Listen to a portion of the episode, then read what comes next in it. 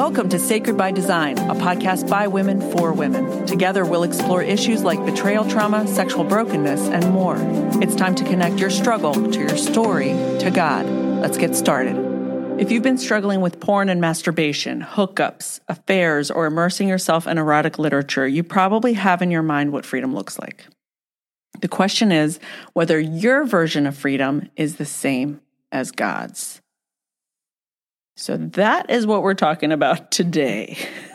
we might be squashing some dreams, mm. opening up some ideas and possibilities, and um, I'm excited about it. Are you ready, Kyle? I'm ready. Okay, good. So, what kinds of things have you heard from women who talk about um, what freedom from unwanted sexual behavior looks like? So, typically, it's like, I want to get to the place where I never struggle again, ever in my life. It'll be behind me. I can, stuff can come in front of me. It won't matter.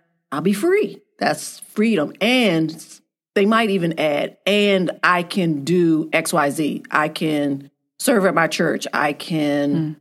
you know, minister to people. I can, like, there's all these other things mm-hmm. that they will add to that because they think, you know, when I get free, then I, I can do all these wonderful things that the Lord wants me to do. Oh, but there, it's interesting that their idea of freedom means a stop on something. Mm-hmm. But that's not how God operates. Right.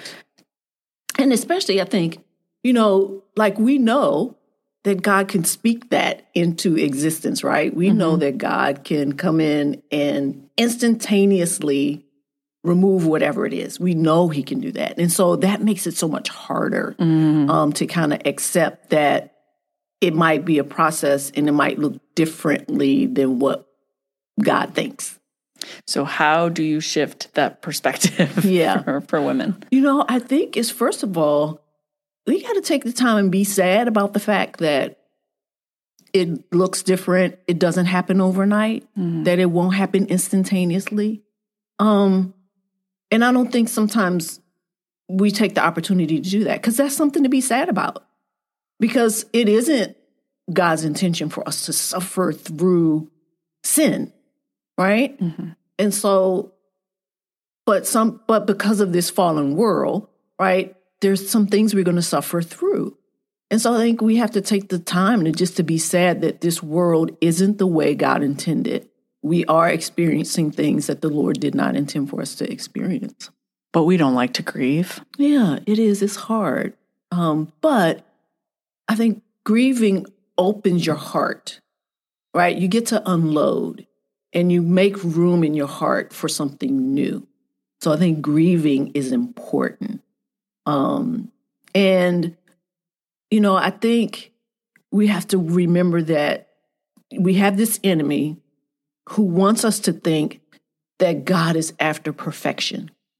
Oh, okay. He wants us to think that. He mm-hmm. wants us to think that God is after perspective of perfection. And so if you don't do this right and if you can't be perfect at it, then you have failed.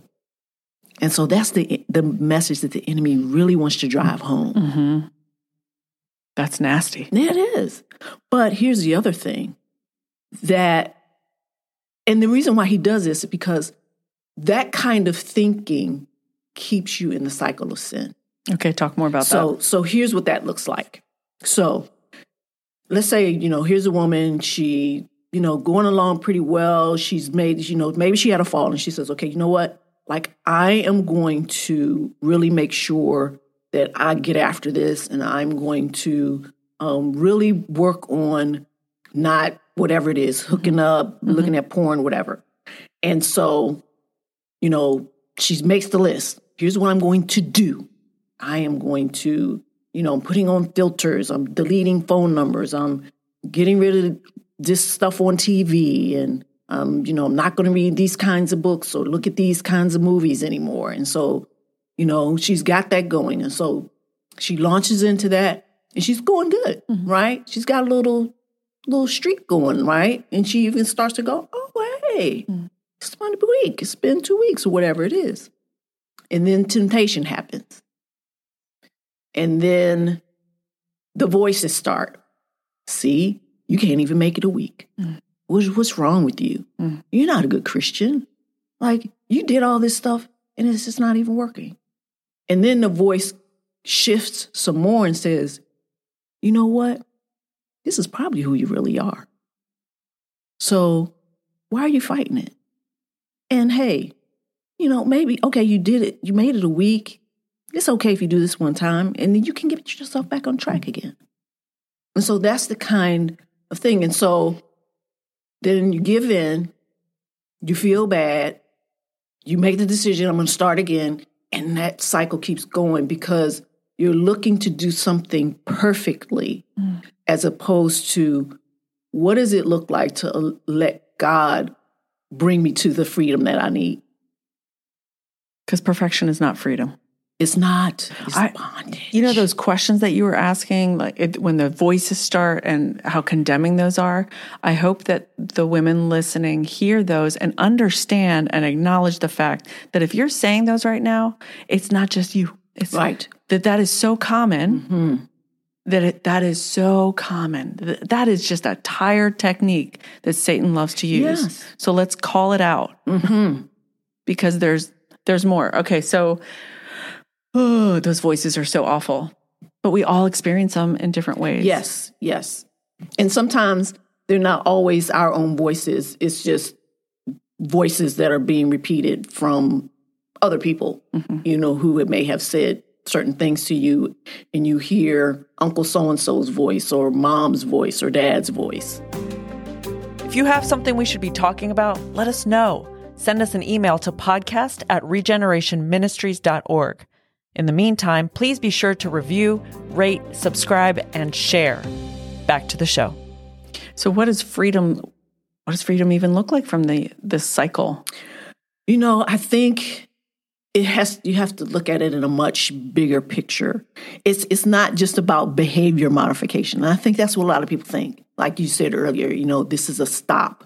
Um, but I think it's there's some truths about knowing what Jesus has done for you. He has already freed you from the power and the penalty of sin, right? So mm-hmm. you're free from that. And it's not only the absence of your unwanted sexual behavior, but it's the presence of Jesus and his power in your life. That's Yes. really key Yeah. because we always think, oh, my issue, if this was gone, and again, this was gone, then I can fill in the blank. But you can't do anything, right? Jesus said, apart from me, you can do nothing.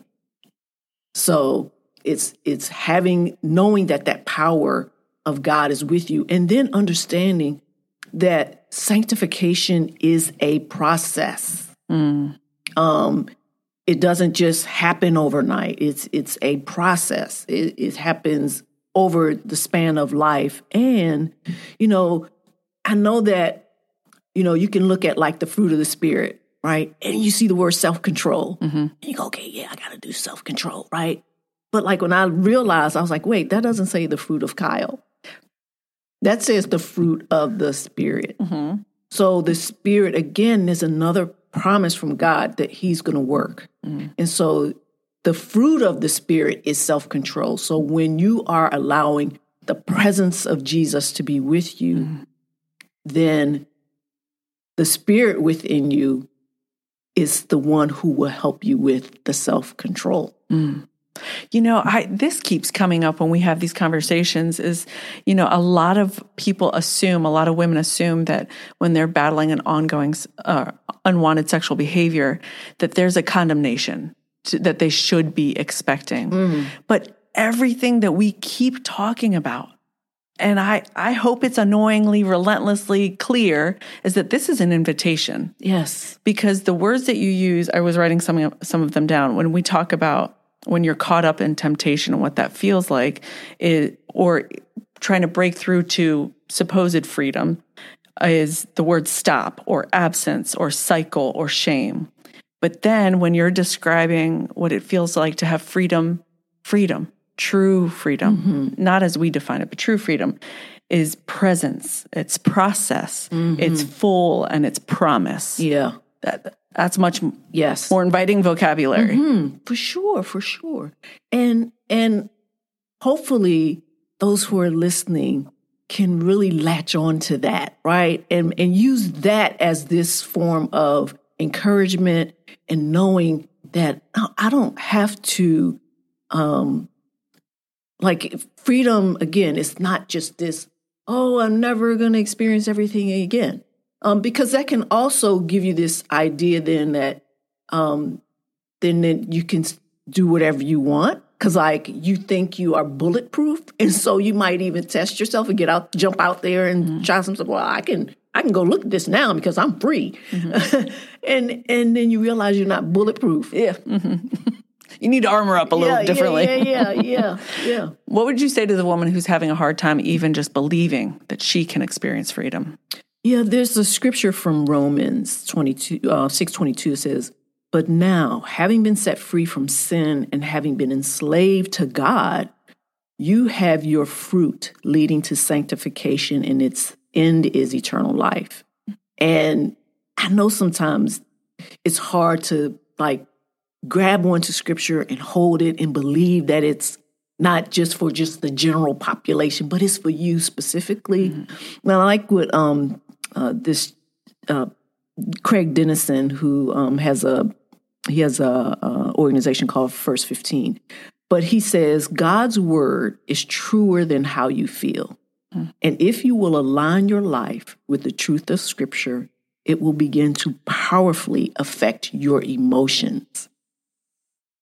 That's awesome. That's yeah, that's like if if there's a way that you can understand that okay, I might not feel like this is true for me right now, but I'm going to live my life like it is, mm-hmm. How might that change your heart and your perspective?